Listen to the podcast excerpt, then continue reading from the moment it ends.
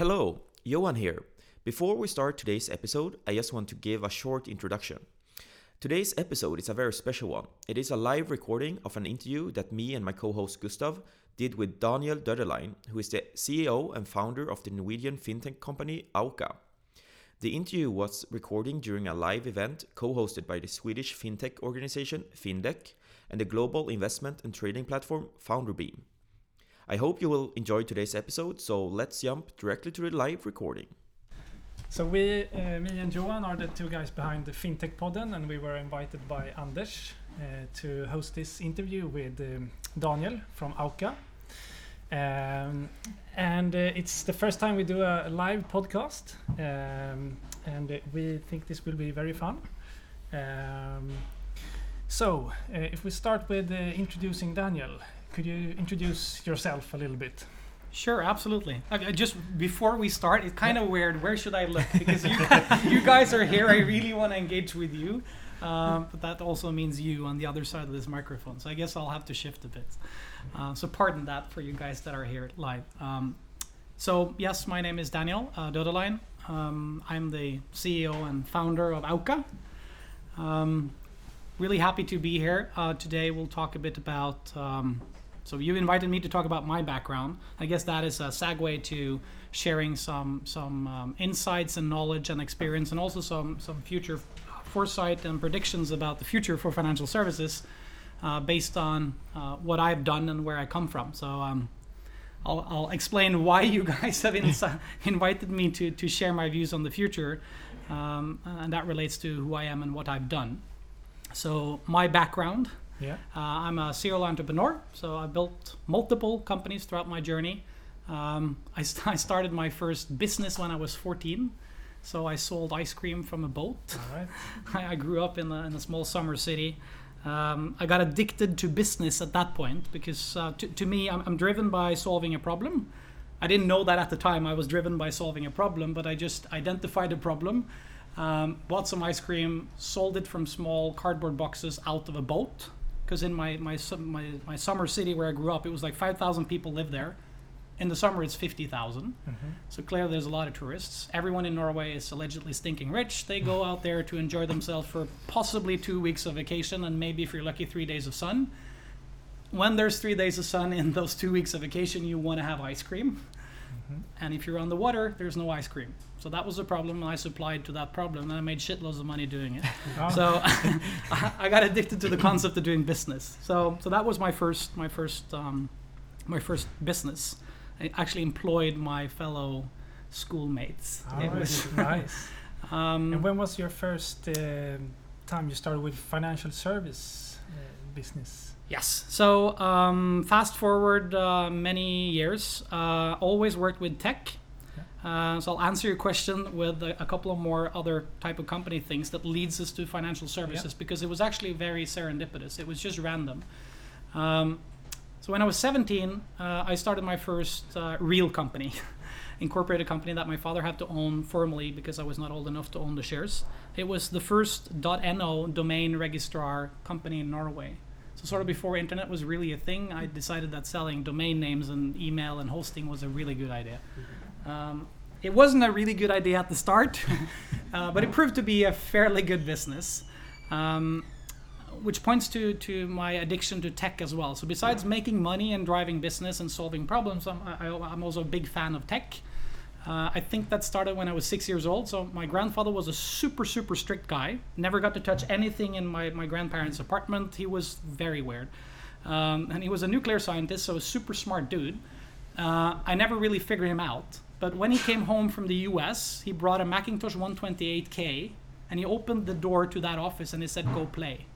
Which was very weird since I couldn't touch anything anywhere else. And I just completely grew addicted to technology from that point on. So um, I, I used to code. I don't code anymore because I'm not good enough for my own patience. So I, I'm still the architect of the system that we can talk about later. Um, so most definitely care passionate about how we solve problems from a technology perspective, but I don't write the actual code because I'm shit at doing it. Um, but um, so fast forward a, a bunch of different companies. I, I started to work with mobile. So again, the Nordics, as you guys know from Sweden, Uh, both Sweden uh, and also Norway and Finland was the countries on the face of the planet that adopted mobile before anyone else, and also reached the peak, sort of full uh, population adoption before anyone else. Um, and as part of my journey building companies, I also sort of stumbled upon my love for mobile. so back in the Nokia days, uh, I started actually three different value-added services companies so that did you know ringtones, logos, background images, chat, auction, dating, interactive TV, all that crap. Uh, I did it multiple times. Um, but I also created some quite valuable services. Um, so value added services, not bullshit services, but value added services. Um, so like weather information, stock information, actually solving a problem using that very intimate device, the Nokia 310 or whatever it was, in your pocket. And, and that concept of being able to communicate and sort of solve problems and make the world available inside your pocket proved to be extremely powerful, right? And hmm. addictive. It's fun to solve that way. Way before we had these things. And in 2006, which brings me to the answer to your question. So in 2006, um, I was sick and tired of doing VAS services, so value added services for these mobile things. I work with the telcos and the media companies. Um, so I, I exited that line of business, and by random serendipity, I decided that I wanted to make it as easy as sending a text message to pay and get paid. and I'll, I'll explain why that just popped into my head. Um, I'm at this uh, this playground with my kids uh, in my hometown. Uh, I- I don't know what to do because I've sold this business. I'm just wandering around contemplating my life. And a friend of mine, we're still in Nokia time, right? Yeah. So Yeah. nobody has a smartphone. So a friend of mine sends me a text message, um, and she asks me for money because we agreed to barter on a gift for another friend of ours for for birthday thing. It's not part of the story, but so she sends me this message, um, pops up my phone instantly. I answer back and say, uh, "Yeah, sure, I remember. So what's your account number? How much money do I owe you?" And we, we text message in real time, very intimately, very convenient, um, back and forth on our phones, Nokia phones. And when I come to the point where we are in agreement on what I'm supposed to pay, it's like, Yeah. I'll fix it later because I'm sort of out doing stuff. Hmm. And then I walk home, I log onto my desktop computer, I bring out this clunky like token generator thingy, log into my internet bank and a new token to you know and then I punch in the, the account number, the amount, reading it from the, the screen of my phone. And then I have to sign it again with a goddamn new token and then send it. And then I can pick up my phone and send her an instant message that says, I've sent you the money. Hmm. And right there and then it just hit me that okay, I live in allegedly the richest country on the face of the planet. We're all greased up in oil. Uh, you know, we have all the the sort of technical due digits that you can buy, but still, money. You know, we we text message in real time all the time. We're all addicted to it, but still, money moves like you sort of put it on the back of like an old cold-driven train that needs to go somewhere to like the North Pole before it arrives where it should arrive. And just hit me that that's just a terrible user experience. Yeah. So I wanted to fix it. And you So- didn't find any other service like this anywhere else in the world? Or- Please go back to uh, like the Internet Archive and look at mobile payments 2006. So um, no, the answer is no. Uh, and you'll you can fact check this later. So the, the interesting thing that happened was that um, I was I, I didn't know shit about payments, nothing. Like I was your average naive consumer, just inserting my card in the thing and it just and it just works.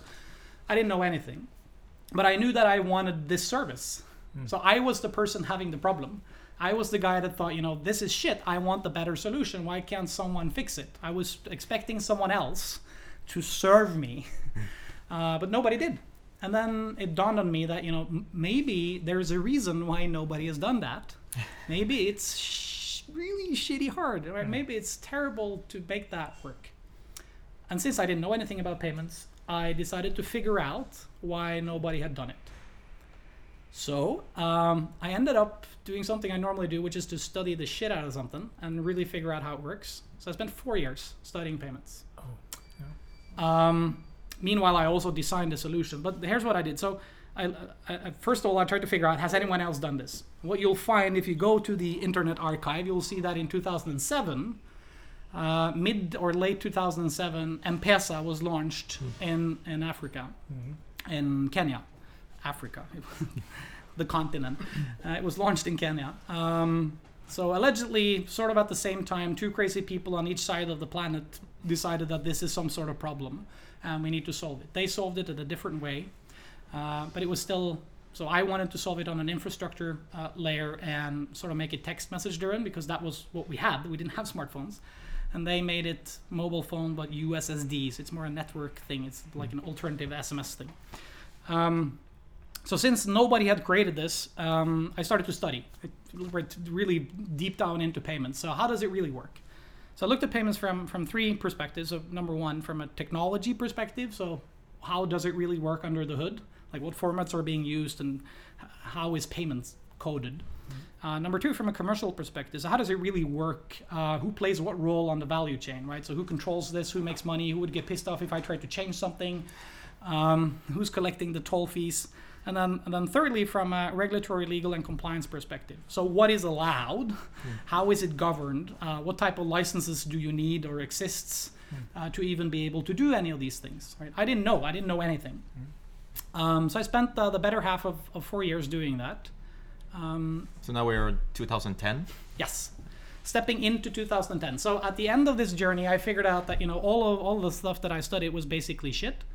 So the technology side is really cumbersome, old school, you know, not really forward leaning. So if you're a guy, a geek, a geek uh, guy doing geeky stuff, you're sort of at least on the edge or the of the technical development. This is on the far end of it, right? It's hmm.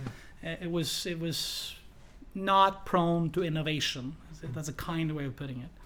And then the same for the business model. So if you're on the inside of that business model, so if you're one of the big guys controlling it, it's perfect for you because you're just milking out money from this. And big guys, you mean Visa, like Visa, Mastercard? Mastercard. I mean, here in Sweden you have Bankgirot, which Yep. is sort of controlled and owned by the banks indirectly. It's sort of the same structure.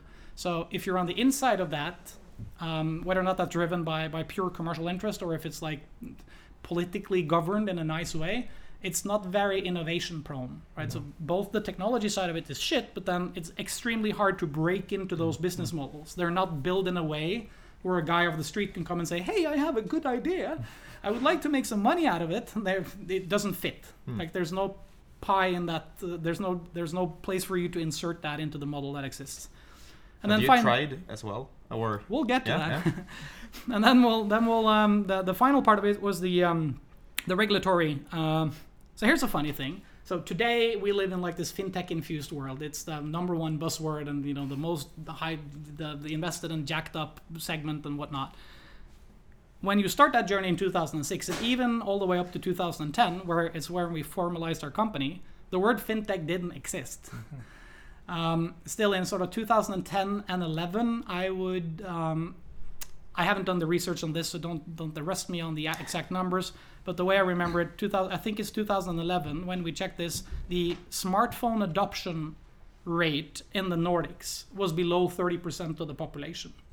It's hard to imagine that this thing was not sort of glued to your eyeballs which it is today. Um, uh, even at that time That's, this was this this was like um, yeah it's it's a cool thing. It's the new hipster thing. And you know it's less than one third. And yes it's growing but it you know it's only growing in this specific segment of the mm-hmm. geeks. If you were building a service and you would literally sort of stack it up against each other you would be better off designing a new service for nokia phones mm-hmm. right? Because the majority of the market was on that device. Mm-hmm. So that was the world back then. Now the craziest thing about the regulatory environment is that at this time there was no regulatory environment to facilitate any of the things that I wanted to do. The only way I could step into the value chain and provide my service was to apply for a banking license hmm. because there was nothing else. Hmm. Like today, and we were going to talk about PSD2. yeah PSD2 is number two in a row hmm. because we had PSD, which today is called PSD1, but at the time it was created, it was only Payment Services Directive. Not one, because they didn't know they would create number two. Um, and that didn't exist at that time either. So there was no alternative for me to do this thing unless I uh, applied for a banking license. If I tell you today that if all of you believe that I have a good, like modern designing hipster banker idea, we could probably fundraise 50 million euros in about six months. And in the same time, I can apply for a banking license and I will fix it. In Europe, that's actually doable. Hmm. And I would be one of the guys that could easily do it because now I've applied for multiple licenses. I know how to do it. It's not a big deal.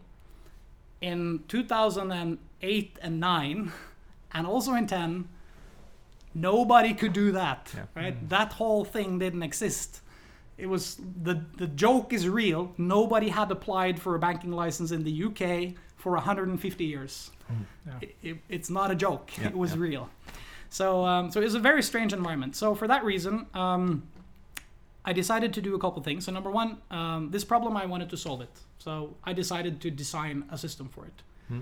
Um, we didn't care at the start on the front end because we started before smartphones existed. So we were more concerned about how can we actually make money move in real time. How can we make it connected with consumers and businesses and issuers, or like the, the today we call them account operators, so banks, funding sources.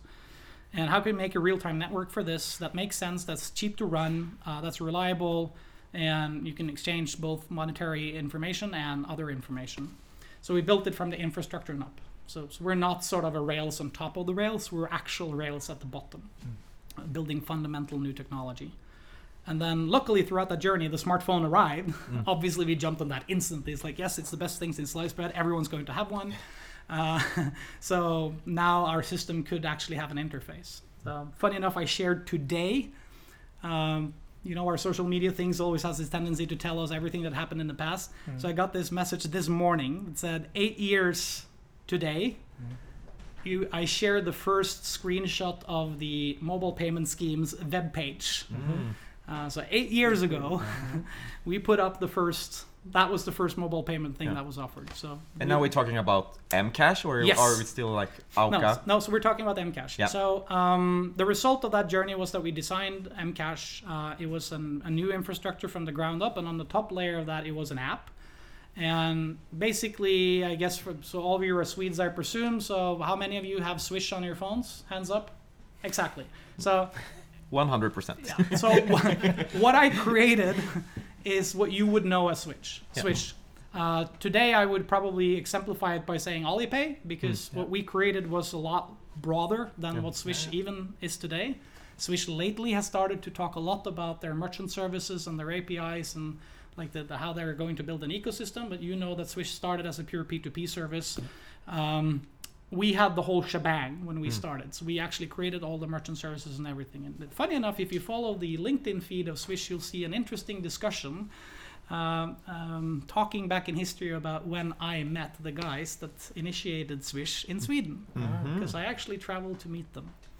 And that's part of the story. So we have now, um, this is entering into 2010. So in 2010, we have what you call Swish, what I would call Alipay, which at the time was called Mcash, as an MVP, mm. working, running, Launched in Norway. not launched in Norway because we didn't have a license. Though mm-hmm. no license exists. So we have this, and because we can't apply for a license, and because all the businesses that I created before has predominantly been solving a problem for the end user, whether or not that's a consumer or a merchant, but the distribution of them has predominantly been through other powerful players, mm. like my SMS thing, mm. working with the media companies, the telcos. You have all the customers.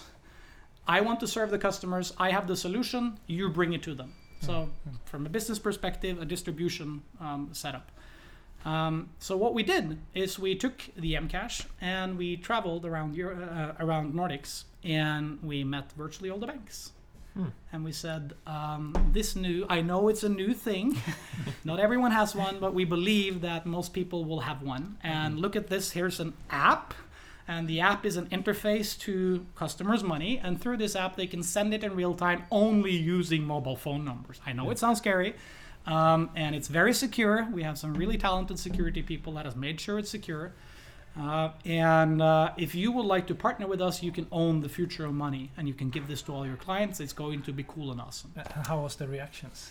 We were utterly unsuccessful. so everywhere we went, we um, again remember word fintech didn't exist. Head of innovation was not a role that existed inside the banks. Everyone literally was male, at least the ones that I met. Uh, they were all sort of, you know, fairly fat and happy, pinstripe suit, not to offend anyone. Um, sort of backwards leaning, super happy with, you know, issuing cards, acquiring cards, and enjoying a world where the MIF regulation did not exist. For those who don't know what that is, don't care. It just means that they made shitloads of money without anyone caring. Yeah. Um, so um, we got a cold shoulder everywhere. And funny enough, that's part of the debate. That's uh, not debate. It's acknowledging the fact that what happened back in the days when Swish was created was that um, we went in there and presented it to certain parties that later got involved in, in creating Swish. And allegedly, one of the reasons why they chose not to partner with us, telling us it was a shit idea and then making their own solution afterwards, was that in our solution, we both had the P2P side, hmm. so paying your friends, but we also have the whole ecosystem for merchant payments hmm. from the start. from the start, hmm. which we ended up actually launching ourselves. I'll get to that. But the reason why we had that is we believed you need an ecosystem. You can't just launch a P2P system because to make money, you actually have to allow customers to pay in odd situations. And the reason why, if let's assume you were a Swedish bank, let's assume you were one of the Swedish banks that also was initiating to create that service later, and let's assume that that particular Swedish bank, just by random serendipity as an example, also happened to be one of the leading card acquirers. Hmm. Then, if you were to make a mobile payment solution, you would never ever let that solution touch your acquiring business. Yeah. Hence, you did you wanted a solution without any merchant things. Hmm. And That's the acquiring business is like the card scheme payment in store where we consumers go in Yes. and buy it. Yeah. So you bring your card and you pay in the store, and the bank who makes that happen collects a ton of money for Yeah. doing it. And at that time, it was not regulated, so it was literally a ton of money. Mm.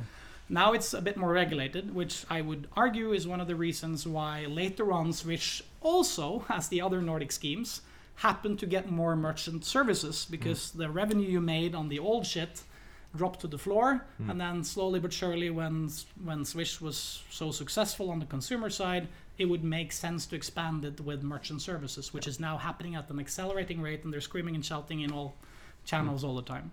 So we were unsuccessful. Um, we didn't manage to sell it to anyone. We were told in all the Nordic countries that we were utterly stupid. We should go back to our garage and pretend to be founders and do something else. Um, and then uh, mobile pay in Denmark was launched. Then- Before you in Norway. Yes. Yeah. um, I happen to have met the guys as well. we were there. It was it was an interesting thing. It was the same story. I mean, they were not mature enough to deal with someone else. Um, fintech didn't exist. We were we were crazy founders, right? We had the we had the solution to the problem, but we were not the trustworthy provider in any way. They only bought from SDC, from Nets, BBS, uh, Yeah. and so forth. So um, we went back to Norway, and we're now stumbling upon 2011, stepping into 2012, and um, all of this has been funded by first my money and then you know friends, family, and fools, and a couple of angel investors. And so I went back to Norway to our team, and I was sitting here. Okay, so I can't believe for the sake of my life that this idea of paying with your phone this way is a bad idea. And now it's starting to happen in Denmark. So clearly, the model that way might be me, might be the way we're selling it. I might be too cocky. You know, the business model might be wrong or whatever. Or lo and behold, it might be the guys on the other side of the table who doesn't know what's good for them. and uh, but we're unsuccessful, so we need to do something. Yeah. So we agreed then that we would do something we had sort of never done before, which was to uh, go directly to the market ourselves. And the reason why we could make that decision was two things. Uh, because of the study that I did for the, the regulatory and legal side of this, uh, I knew that Payment Services Directive was ongoing and about to be implemented. It was delayed, obviously, uh, but the moment it got implemented, we applied for the first license as a payment institution under that license regime, and we got it in Norway. As the first. Yes. Yeah.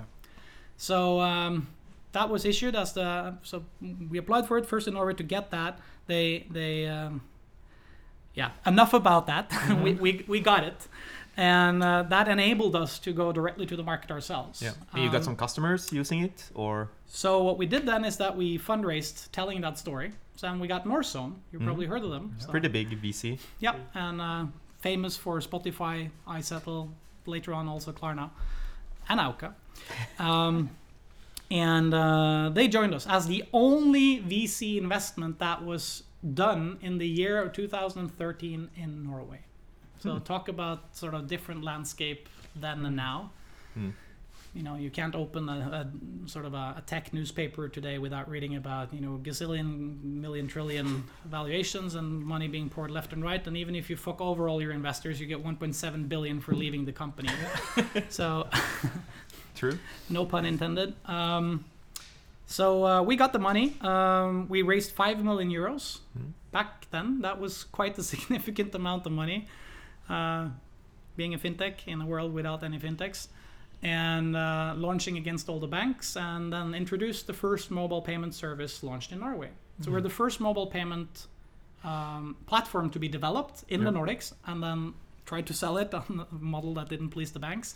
And then we launched directly ourselves um, so we learned a lot from doing that. So we did something we didn't know shit about, right? Going directly to the consumers. So we know how to please them by by creating services.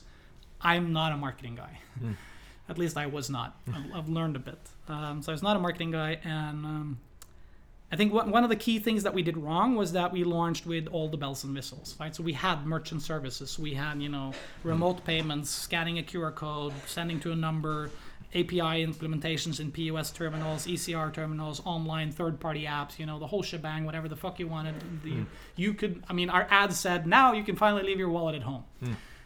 That wasn't really true. I I've mean, seen you- your commercial on YouTube. It's it feels like uh, what's happening in China now, or for two three years ago. Thank That is you. what you uh, like promoted in that video for several years ago. That's true. Thank Yeah. you. I mean, and and that's also part of the key learning is that even if you're extremely visionary, um, that was lucky. I mean, I, I didn't know that I was the guy that sort of invented that. I just did it, and then later on, you become a bit more humble, and you figure out that timing is also kind of crucial, which is an hmm. element you have no control over, right? Because you try it, and then you fail. Hmm. it doesn't really become the big hit for many reasons. One of them being you just you're just out of sync with the market, and educating a market takes a lot of time and costs hmm. a hell of a lot of money. Yeah.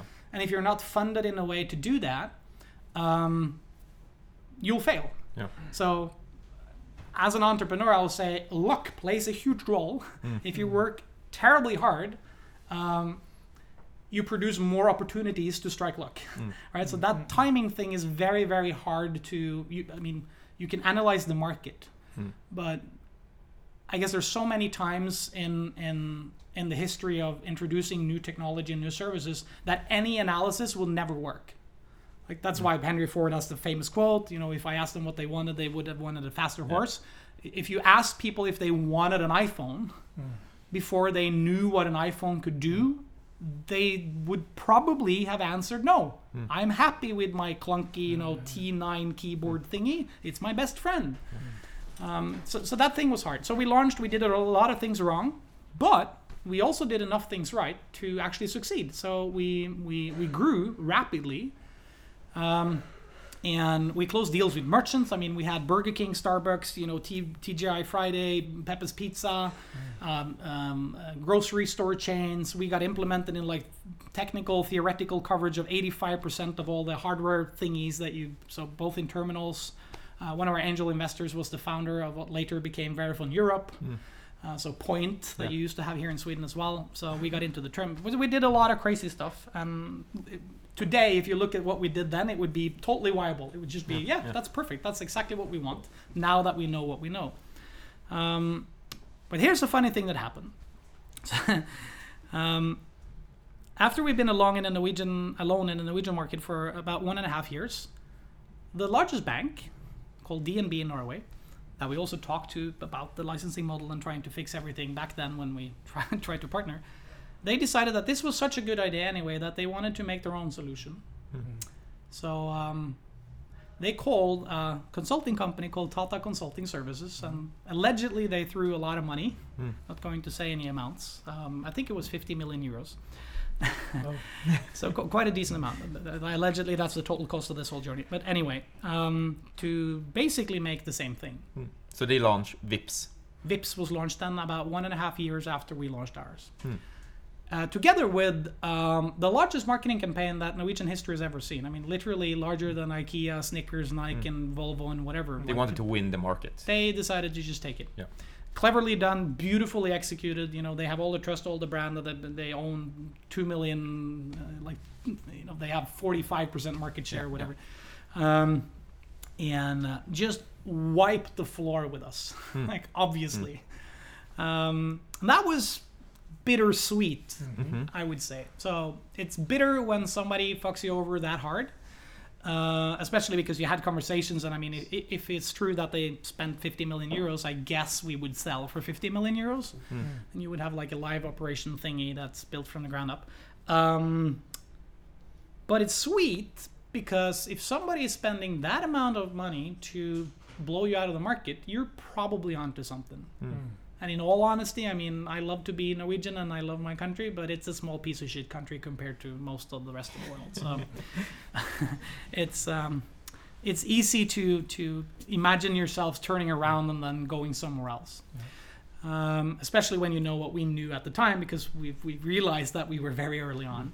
Um, And then you got approached by another large Norwegian bank, or Yep. So uh, obviously now the the tone has or the flute has a different tone. So going from like being the weird guy allegedly in like a fintech hoodie, uh, talking about crazy stuff that nobody will ever do. Uh, uh, I became the guy that sort of has has predicted the future and made the technology. And um, uh, when the market starts to boil and the largest bank decides to sort of stab all the other banks in the back and do their own thing, because as you know, both in Sweden, Norway, and to some extent in Denmark, we have this this unspoken rule of a fairly decent amount of collaboration between the banks. Like you have Bankgirot in Sweden, everyone is like, yeah, we're competing like crazy, but we co-own a mutual infrastructure to make things nice Um, and exclusive. and exclusive, and very hard for others to yeah. So. Um, we have the same thing in Norway. I mean, we have several of these like mutual infrastructures, so that creates a very homogeneous, collaborative um, uh, environment. And um, when DNB did what they did with Vipps, then as you said, um, some other guys just figured out that maybe this was not such a bad idea anyway. Um, so I got approached um, by a couple of banks, and I tried to make a bid war. It was not really successful making that, but um, uh, they called me and said, like, "You remember you told us about mobile payments?" I said, "Yeah, I remember that vividly." We were wrong. You were right. Is there anything we can do? Um, and that's where the ice cream selling business spinal cord reflex pops in, and you say, "How much money do you have?" Um, so that became a pretty good deal. Yeah. Uh, for us, it was it was magical because it meant that we were in a super squeeze in a market where we knew we couldn't win. Right? There was no way for us to sort of, unless we obviously fundraised like crazy, and because we were sort of like the famous fintech, you could, and this is probably why the deal played out the way it played out. I could have gone to uh, Norzone and sort of said, okay, so let's squash Vipps. Next level. right? Um, that would never have happened, but obviously I used that card in the negotiation. So uh, we, we we made a deal with with uh, Sparebank One. So the, Second largest uh, Yeah. bank group. no, it's, Norway. it's the largest bank group, Yeah. But it's the second largest sort of bank brand in Norway. after DNB. Yes, correct. So you these- sold this M Cash. Yes. So uh, what we ended up doing then was we we entered into an exclusive licensing deal. Um, so no shares were ever exchanged. Um, so I- I guess in technical terms, if you were to define it as anything, it would be a licensing agreement with some asset sales. So we took uh, the customers we had, so the agreements with the consumers and the merchants, and we, we sold them. Uh, and then we gave them an exclusive license in exchange for cash with rights to use and edit uh, our platform, our technology, Norway only. Mm. Um, which means I re- I retain all the IP. Yeah. The IP is mine, and we can they can use it for whatever they want in Norway. I can use it for whatever I want everywhere else. And that's the reason why you have started a new uh, company or launch a new product. So it's the same company. This Yeah. is the funny thing. So the company is the same. That brings us to Auka. So what what what happened then is like so we try we developed this thing as the first one. Tried to sell it to the banks. We were utterly unsuccessful. We decided to apply for a license and try to compete with the banks. We did that. Was quite successful. Then a big bank comes and just rolls over us. Then another bank decides this is the coolest thing since sliced bread and the way for us to compete. We license to the banks. And then something interesting happened, which is a, a sort of dynamic and a segue into Auka. Um, after the deal is done and everyone is happy, and, and you know the banks have decided we'll take this over, we'll do like this. You guys are free to go after six months. They had this intention to sort of just take over this thing and become a fintech company in six months.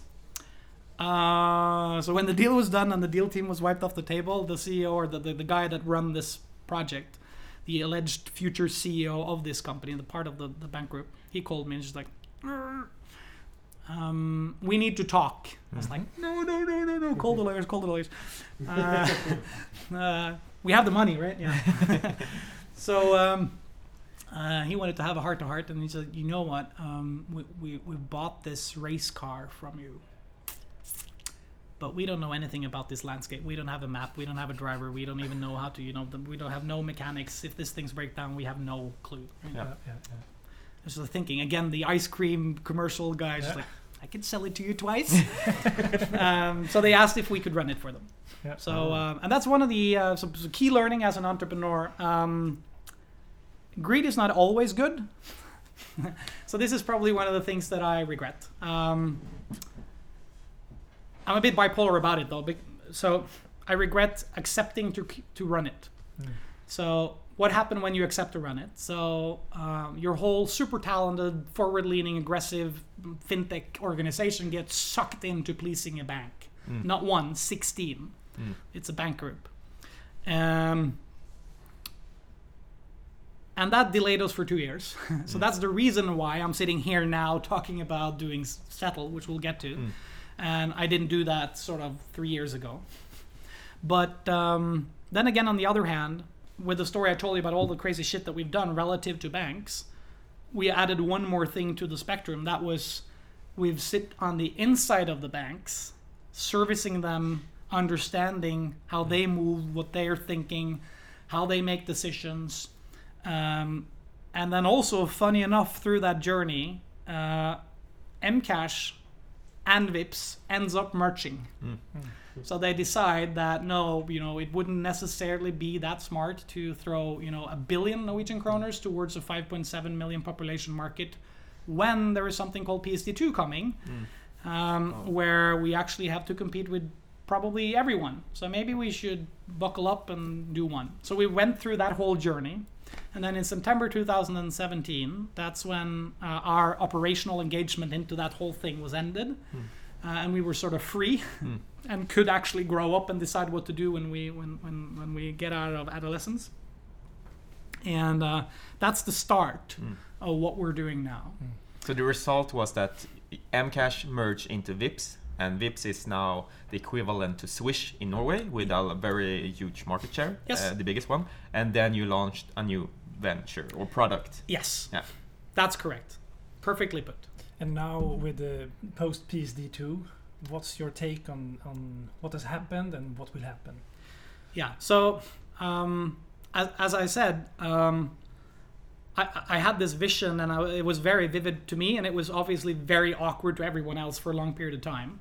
And then all of this thing happened, I would say, to a large extent, because I really deeply researched not only the technology side of the payment space, but also the regulatory side, and I understood that I could apply for that license, and we nailed it. Uh, so I knew PSD1 by heart. I was also deeply involved. I also wrote hearing notes for PSD2 because one of the things that I was obviously very unhappy with with PSD1 was that the um, the interest behind PSD1 and the the idea coming from the parliament and the working groups trying to put this together was actually to um, break up monopolies. It was actually to make uh, innovation possible, to drive competition, and to lower price. So this was very aggressive. That was the intention. It's written out in the pre-notes of that whole PSD1 text. It's like this is why they're doing it. They want to basically fuck up the system and and break up monopolies and force good stuff into the hands of people with some risk. So that was the intention. Funny enough, it's exactly the same intention as with PSD2. So if you if you read the pretext of PSD1 and PSD2, you could basically map them across each other with one exception, and that is we fucked up implementing PSD1, so we'll do it again with PSD2. And the reason why they messed up is that um, during the implementation, there's ways for the EU to enforce implementation. Um, and in the in the first iteration, so PSD1, they didn't enforce fully. There was no technical standards enforced, and that meant that when um, each individual member state wanted to internalize this and implement it into local law, there was a lot of local interpretation, driven by lobbying. I mean, that's not that's not you know it, that that happened. And as a result of that, the effect of PSD1 was you got two new license types, so payment institution and e-money. uh, but you had no access. So if I tell you, yes, you're allowed to create a beautiful payments app, you can do you know whatever you want as long as you're compliant. You say, great, yes, that's going to be cool, but you have no access to people's money. How the fuck are you going to move one cent? So that's what they uh, effectively, um, the, the banking sector and, and, and the lobbyists managed to push through, uh, which became the big mistake and hurdle of PSD1. So what's happening with PSD2 is basically uh, let's re- redo this and not do the same mistake. So the, the notion and the intention and everything is the same. This time around, PSD2 is much more deliberate. So it's deliberate in a couple of ways. One specific way, I don't remember the word, but the EU has a word, uh, uh, a process where they don't allow local interpretation and the implementation is enforced. That applies to PSD2 So it would be the same in all European countries. more or less. And the part that is open for local interpretation is um, only the part that associates with the um, authentication method being used to make it happen. So I don't know if everyone is familiar with PSD2, uh, what it really means. We have an episode on that otherwise. Yay! Perfect. So here's the short rundown. So PSD2 enforces any uh, financial institution that runs a current account, so an account where you store money and you do payments, to open up that account through a technical interface called an API uh, for other parties to connect to, so that that other party, it could be Klarna, it could be Swish, it could be any app you choose to use, if they have a license to do so, they can connect to your bank account, they can pull out all the data, meaning that they can show you your transaction history, just like you do in your own mobile banking app today, and they can initiate payments. And the bank can say nothing. They can do nothing, they have to allow it, and they're not allowed to charge for it. So it's free. Um, which means that if you are a third party, as defined by, by PSD2, any other financial institution, any app provider that is allowed to do so. So let's use Facebook as an example. So if you are Facebook and you already have high frequency of use by your consumers, so it's just a dumb example. It used to be very popular. I know it's dropping, but I'm an old fart. So um, you check Facebook in the morning and you get like information. Here's the weather. You know, these guys got married. They, these guys didn't do that. And oh, by the way, here's your balance. They could do that. If you allow them to do that, they can aggregate your bank accounts across all the banks that you have. You know, show you your balance. Um, so that's just one weird example, but they could do that um, using PSD2. Um, but this time around, during that implementation, um, the EU has then said there is no local interpretation, with one exception, and that's, that has to do with how you authenticate yourself. So in the Nordics, you can resonate with uh, Bank ID. In Denmark, NemID. In Norway, we also have Bank ID. Mm. So you have a very simple system to authenticate yourself strongly towards your financial institution. If such a system exists and the industry agrees, that's where you can lobby. So you can mm. say, we already have a strong authentication method. So the authentication method required when you do these connections to the bank accounts should be this. Yeah. That's the local shit you get to do. Besides that, everything is the same mm. When it has to do with initiating payment and aggregating. But you mentioned before that it's quite easy to get this license as a TPP, where you said like you are one of the few that actually know the process. Because what we have heard from other fintechs here in Sweden, it's quite an an complicated process. It's not super easy for the fintechs here. They said like. What's your take on that? Like becoming uh, a regulated TPP that can access this data? So do these people also have problem filing taxes or I'm just asking. Um, But it's quite So- a long process. It costs some lawyers' fees, and or what's your take on that? Like, was it easy to become? Because you were are So- one of the first who so- got so regulated. So if, if you want my honest answer to that, um, if you can read law, which I mean means if you can read, uh, you can do this. Yeah. That's the answer. Uh, Um, is it hard? Yes, like every new thing you do, it's hard because you don't know how to. Hmm. That means that a lot of people call other people that allegedly knows how to do it. That hmm. happens to often cost a lot of money. Hmm. Uh, does that increase your own knowledge or your ability to redo it or manage it? The answer is no, unless you're paying them to do that as well. This is called expensive lawyers slash consultants. So if you engage expensive lawyers slash consultants, they might fix the problem for you, but you don't know jack shit about how it was done. Which is a problem when you're operating in the financial services space because you have to know how shit is done because that's what you will be audited on afterwards. The regulator is expecting you to have internal competence to know how shit was done and for you to keep shit running. So, um, calling a lawyer might be good to do an external assessment about what you have done or an external assessment on how you're continuing to do it. Calling a lawyer or an agency or consultants to help you make um, your application, maybe, but then help is a, a underlined word. Call someone else to do it for you. You should never do. Um, we had no external help. I'm not a lawyer. My co-founder was a lawyer, so we did it together. It's not hard. It is not hard. Yeah, good and to know. if you're Yeah. if you're a, if you're a programmer, if you have like any like logical like boxed in sense of how shit is done, if you just copy the whole law that applies to you, like literally copied, and it's available online. You just copy all of the laws that apply to you. If you have a problem figuring out which ones apply to you, ask a lawyer. Then you copy all of those into a Word document or a Google Doc. I prefer that. And then um, what you do is you read it top to bottom, and then you remove all the bullshit, meaning the stuff that clearly does not apply to you, and you keep the stuff that clearly applies to you. It's Like you should have a sane security procedure to make sure shit doesn't fall apart. That's probably a good sentence to keep. Yeah. And then once you're done cleaning up that document, you start at the top and then you say, How am I going to do this? Hmm. How am I going to make sure that that sentence is true? Hmm. If you're a sane, like quite logical person, that's not hard to do. And then you can ask somebody to assess it afterwards.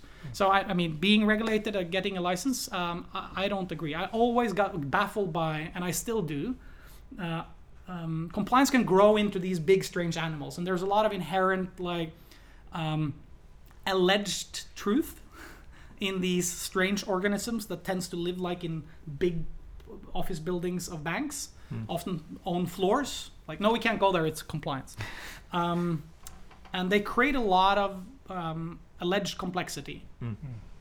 But at the end of the day, it's actually quite simple. It's very binary. It's actually very programmatic. Hmm. It's like either this person has passed the limit hmm. or they have not. Either this person is doing something that seems like it's criminal activ- activity or they're not. Those are fuzzy rules. You don't have to know the answer, you just have to check.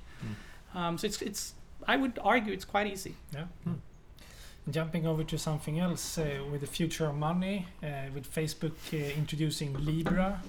Uh, what's your thoughts on that? So be- before I say anything about cryptocurrency, Yeah. um, I, I- think we should finalize the PSD2 thing Yeah. because th- it starts with PSD2. So what will be the result of PSD2? Um, so imagine now that, that any any bank has to open up your account to anyone who wants to service you.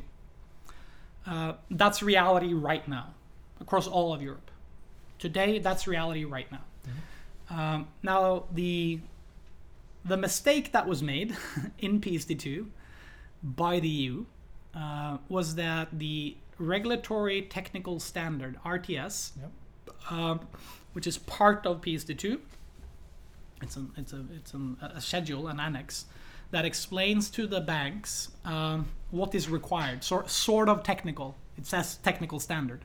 Um, if you're in geek you're reading that document if you if you normally expect what a technical standard would be you would not recognize this document because it's not a technical standard uh, at best it's a high level wishy-washy functional description uh, it contains certain very specific rules more about sort of exceptions for uh, authentication, authen- authenticating users and so forth it does not tell you how the api should work and then you can always debate whether or not it should instruct how like API should work or not. But the minimum required core functionality, like initiating a payment, aggregating account information, and how you make that accessible to third parties, I would argue personally that should be dictated. And that has never been done in the RTS. So it means it's wishy-washy, Yeah. which means that every bank is going to do it differently. But what happened is like some banks have uh, put up uh, like an alliance, Berlin Group, for example, where they have gone together to put up some kind of standard. But then we have several of those standards on the market. That sounds nice, doesn't it? yeah. So I um, I work with this. even the members of that group are implementing their own APIs differently, although they are saying we sort of adhere. We're following like a guideline. Um, so that is a that is a problem of PSD2. Uh, if you're a big guy and you have indefinite resources for implementation, say you Google or Facebook, this is not a problem. It's actually a benefit because it means that you know the banks try to make it sort of complex for you to implement, and even if you didn't, even if you wanted to be super flexible, there is no guide, and everyone else did something different. So whatever you do will just be another difference. It doesn't matter if it's the easiest, smoothest API to implement ever, and you provide all the SDKs for it and whatever. It doesn't matter because you're still just one out of many. Um, so it's an unfair advantage to the big guys. So if you're Google and you run Apigee and you sort of want to be the non-stop shop for for uh, for um, uh, APIs, uh, so play the role as an API aggregator, um, you can because you have the resources to implement to every single bank. Um, if you're a small fintech, like if, if you're the next guy coming up with a cool app, um, that's not that easy hmm. because you don't have the resources to fire up and implement and maintain an environment running towards 50 banks. Hmm. If you're just even serving Sweden, I guess hmm. there's like at least 20 banks you should talk to. You have a lot of savings banks as well that people, you know, tend to use. So that's a problem. So that's one of the mistakes. Uh, I believe that that's going to be rectified in PSD3. So that's one of the things I'm predicting that you know after this has gone on for a while, you'll see an, a, a very unfair playing field for aggregation. Uh, then some of the larger guys are going to join. So I mean, I mean, Mastercard is is doing account-to-account purchases all the time. They bought Vocalink. They just bought the real-time infrastructure from Nets for a ridiculous amount of money. Uh, Visa is probably also going to be one of the providers. So the big giants are going to position themselves to aggregate all Still owning the system. Right. So it's like, okay, if everything moves here, let's just take the you know indefinite bag of money we have, slice a one small coin on top, and then take control over this as well. Um, and that was not the intention when this was created. So I'm sure that that will be rectified in PSD3. Now, what's going to happen, regardless of uh, of it being complex or not, to implement? So let's just um, for the daily life of, of you and me. So obviously we all love Spotify, Swedish company. Daniel Ek is a genius.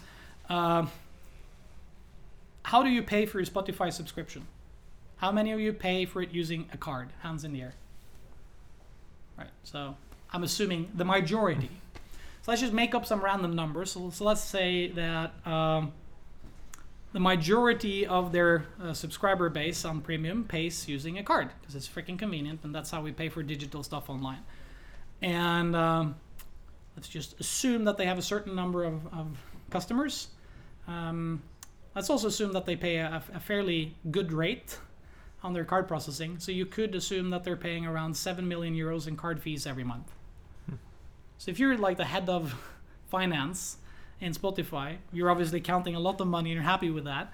You're watching the stock price as well. Um, but then you're literally walking into the toilet in your office every single goddamn month and you're raking up 7 million euros. You're crushing it as hard as you can and you sort of just flush it in the toilet. Because that's what you get if you're Spotify for accepting cards. Right? What value do you get? There's no value for Spotify. It's not like they, they don't care about chargebacks or there's no value from the card presented to them. It's just acceptance. It's convenient, mm-hmm. but they're they're paying seven million euros for your convenient every single month. Mm-hmm. So if you're Spotify and you know that PSD2 has arrived, and you know that you can switch to charge your bank account. If you're an average consumer, I don't think you have any notion. I mean, I'm poised by payments, right? So I'm I'm, I'm crazy biased for the payment thing. I would assume that um, the average consumer has no sense of sort of whether or not they're paying with a debit or a credit or their. I mean, the the card is just an extension of your money. It's just a tool that's connected with a string to your account. Yep. So whether or not you're paying with the plastic card or your account directly doesn't really make any difference technically. It's just it's just mechanics. Yeah. So the next time you, you you're asked to renew your card, one would assume that Spotify will say, "Hey, buddy, you know, um, we're going to make this super easy for you. We're giving you three months of free music uh, on your current plan. Uh, we just need you to renew your payment options, and it would be really nice if you just authenticate with Bank ID this time, and you know, choose whatever bank account you like. So okay. And maybe you've seen that in other channels because PSD2 payments are starting to grow, and then you know maybe half of them the first year, and then the second half, the other half of them says yes. Um, there is a pretty huge monthly incentive, aka seven million euros worth, every single month for Spotify to do that, uh, and that's one of the things that's going to happen. So, So uh, account to account payments instead of uh, going with Visa and Mastercard. Yes. Uh, so that's in our parts of the world that's driven by authentication. Unless you have a strong authentication, you can't do it. That's why it's going to happen very rapidly here in the Nordics because everyone in this room has bank ID. We use it all the time, so it's super easy. And by the way, it's regulated the same way for card payments as a result of PSD2. So next time you do an online card payment, you're going to be hit by the same speed bump. So you would literally not know the difference. So when you pay online, so especially for the services that are recurring, you can sign a subscription that's allowed under PSD2, or it's one-time payment online. It will be the same friction. The difference will be all the card fees. So obviously, Visa and Mastercard and the other guys are, are trying to alleviate that problem. Uh, But that's one of the key things that you will see. So you'll see um, a lot of fragmentation. So people are going to push you towards account payments. A lot of fragmentations, a lot of new payment situations that you didn't think about. So your utility bill is not going to be charged by your card. It's not going to send you a bill back home. It's going to be charged directly from your bank account automatically. And even if you have that today on some obscure local Bankgiro driven thing where the banks are sucking out money, this that's going to switch into direct from account PSD2 style. Uh, so that's one of the things that we're going to see. Um, the other thing that we're going to see, which relates to what I'm doing um, with the whole the whole mobile payment thing that we invented, uh, is that when anyone can connect to your bank account, and anyone then by definition can be the interface to your money, a lot of guys are going to try to become the interface to your money. Now, and you can relate to this. This is unknown territory for people who don't have Swish.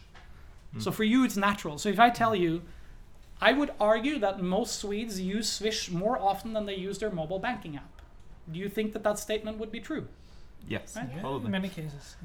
And this is the fundamental that the rest of Europe don't understand yet because they haven't experienced it. So if I tell you that, then you're sort of you, you're anyone somewhere in Europe where the Swish doesn't, the Swish app does not exist or its equivalent. This is weird for you because the only tool you have is your mobile banking app. So you use that sort of every now and then to approve a payment or do something. Um, but when you want to pay someone, you, you Swish, right? Mm, and it's the second nature for you. So what does that mean relative to PSD2? Um, you use Swish more often than you use a mobile banking app. Imagine now that Swish was not introduced by the banks. Let's just go back in time and say uh, Swish don't exist. This, the banks did not do this clever move, and somebody introduces this new cool thing called Swish uh, for the first time right now, and it's not by the banks it's by someone else. Let's say it was Facebook or Google or you know whoever. Doesn't really matter. Klarna Auka. or or Auka. um, and because they can, they can do exactly what Swish is doing today. It could look like Swish. It would connect to everyone's bank account directly, and it would do real-time P2P payments for free. And you can use it to pay at all the Swish merchants and that would actually be a lot cheaper than anything else because the transactions are produced on top of the PSD2 infrastructure for free. Would you believe it would be a massive success in Sweden? I mean, you know the answer, right? Because that's exactly what happened. The only difference between those two stories is that the banks decided strategically to take that position in Sweden because they knew shit would happen. So in Sweden today, if uh, someone else were to bring exactly the same as what Swish is doing to say, hey, new cool shit, it's called Swish 2, and it does exactly the same thing as what Swish does, everyone in the room will say, nah, I already have this. Hmm. Which is beautifully strategically played by the Nordic banks. This is exactly what happened in Norway, exactly what happened in Sweden, exactly what happened in Denmark. And this is the opportunity that we're trying to attack. So in the rest of Europe, this has not happened. In the hmm. majority of the European markets, this whole thing hasn't happened. Mm. And you know how important it has been for you guys as Swedes. I know from the Norwegian side, also because I invented that whole thing. And the Danes have the same experience. And funny enough, it's not an, a, a Nordic phenomenon. Although we were early, like we normally are with these techie things, It, it, it's almost like a crystal ball. If it works here, most of the times it's going to ripple out all across the world. I mean, mm. go back in history, look at smartphone adoption, you know, internet penetration, internet speeds, 3G, 4G, soon 5G, uh, IPTV, you know, the way we consume internet, and all the stuff is just replicating virtually globally, virtually every single time. And um, now, because of the regulatory environment, anyone can play that role. And that is a huge problem if you are a bank. Because if you are a bank and you haven't done your swish move just yet, anyone could do it. And the problem around Europe is that they don't have the same culture as we've had in the Nordics for collaboration. And putting together something like Bankgirot, number one, which was the, the prerequisite for doing Swish the way it's done, that doesn't exist A- across most of the other European countries. These type of infrastructures, they're con- typically controlled by Visa or MasterCard. Um, so the premise for doing this does not exist. And now anyone can go and do it. And if you look at Asia, someone else has figured out that this is a brilliant idea. Small company called Alibaba Group, um, and some guys that create this small funky app called Alipay, uh, and then their competitors uh, with WeChat Pay. And funny enough, lo and behold, in the home of the free and the brave, that happens to also be the starting point for anything Visa Mastercard. So cre- the credit card country of the world, in the U.S. Uh, a small group of geeks created something that's similar to what I created, known as Venmo. Hmm. Uh, Venmo has a long and, and sort of troublesome journey. When they came to a point where they actually showed up, this is my personal theory, when they showed up in the Excel sheets of the banks, hmm. and the banks figured hmm. out that, you know, these payment apps is very popular, right? And consumers, the, the affluent new type of consumers are using it all the time. It's on all the cool TV shows and all the hipsters are using it, and we can see that sort of our engagement with these users are dropping. These users are not using their mobile banking app that we've worked so hard to give them. They're using this other thing. What did the American banks do? They created a service called Zelle. Zelle is like Swish in English. So it's a collaborative uh, across um, the first it was a, a few and then now it's virtually every one of the larger U.S. banks. And funny enough, it's proprietary. It's not Visa and Mastercard driven. It's not on the card rails. It's run on the new ACH, which is the equivalent of, of Bankgirot. Um, and it's a proprietary payment app issued by the banks directly to consumers, real time on the account infrastructures. Copy paste of the Nordic. Yes. Yeah. And it works perfectly there as well. So, wh- what can we learn from this? We can learn that um, following, uh, there's two sort of interesting blueprints. So, number one is the mobile payment blueprint that you know here in the Nordics. If you give people a simple and easy to use mobile payment app, and it covers some important use cases, and preferably it also at, at a growing rate supports different merchant situations.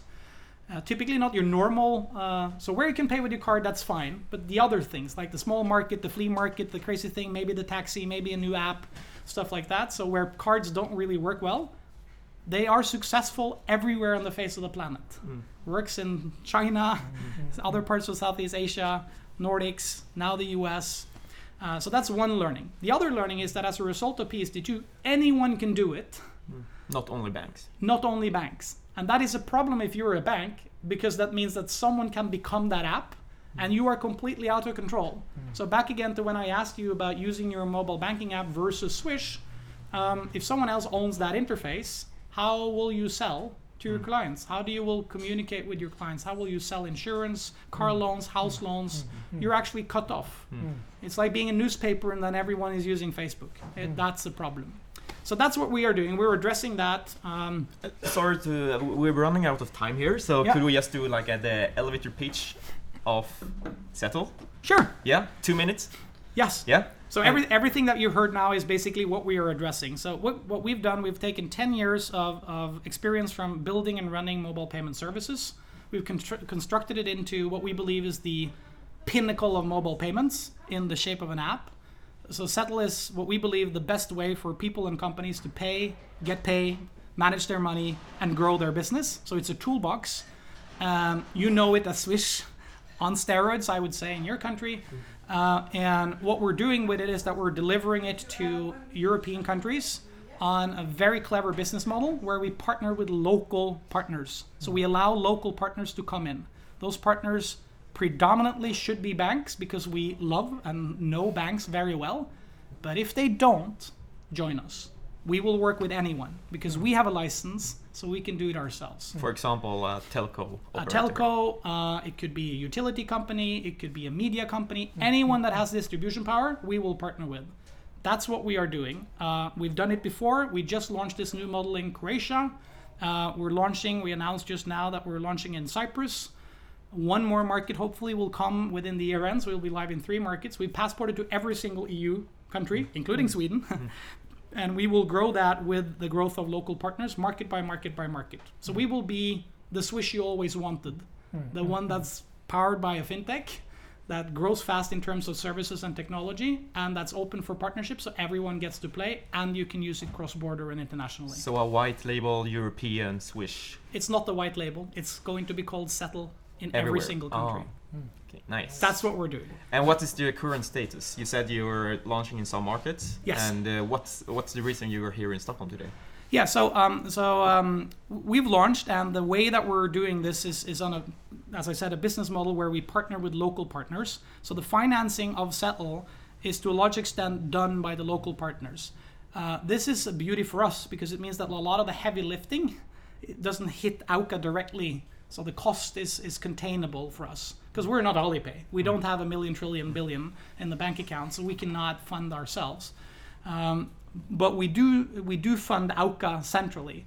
Um, so we've assessed that we need around 7.5 million euros for us to break even. I mean, this message contains future future prospects. It should not be taken as financial advice. Um, uh, but that's our rough assessment of what we need. Uh, we've fundraised privately because we know some banks. I mean, funny enough, the one of the banks that was instrumental in our first deal in Norway, Sparebank One, one of the banks in the group invested in the Settle journey. Hmm. so we fundraised about 1.5 million euro from them out of the seven that we need. We don't need all these seven now, but allegedly to break even over the course of about three years, we need that amount of money. We've also fundraised about 1.5 million euros internally, so my own money and a couple of the existing shareholders. We bought out Northzone hmm. Because we were the first investment in Fund 7, so the closed end fund, they couldn't join.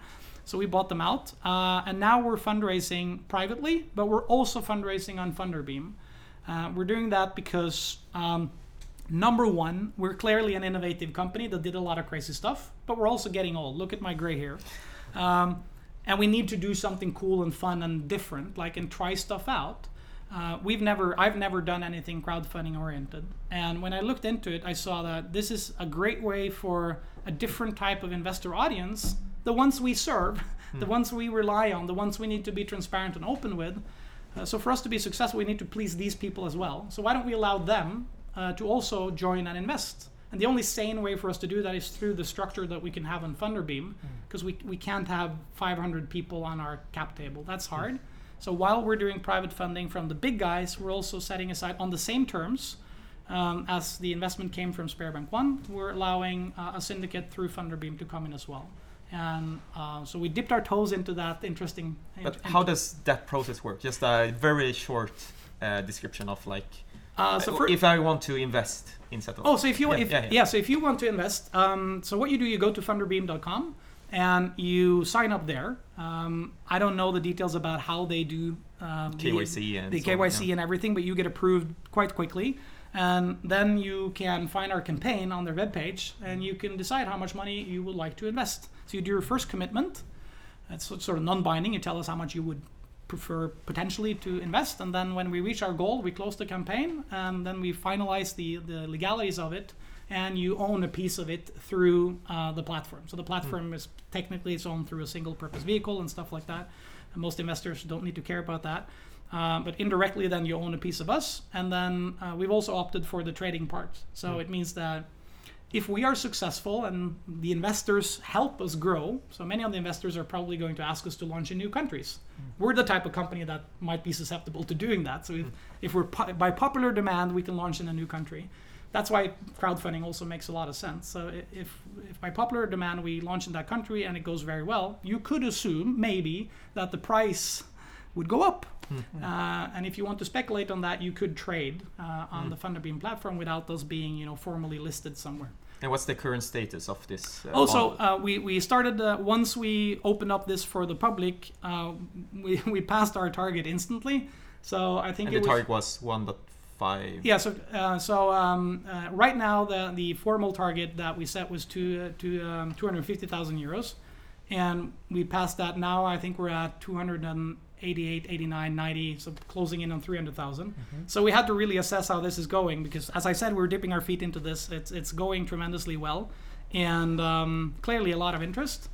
Uh, a lot of debates and discussions on this discussion board as well. I try to be as accessible as I can to answer all the questions to please the investor environment over there. And uh, we just decided yesterday that we would increase the target to 500 because Mm, it's going quite well. So Yeah. yeah. why don't be ambitious? So we're super happy. Yeah. So before we moving on to the Q and A, where we will let the audience ask some uh, questions, we just wanted to end this formal podcast recording part. So thank you very much for really speaking with us. Yes, super interesting. Thank you guys so much, and thank you guys on the other end of this for, for listening in. Um, I know I can talk like a, like a gun sometimes, but uh, I hope you enjoyed it. And, uh, It's been really interesting. Yeah. Thank you very Thank much. thank you.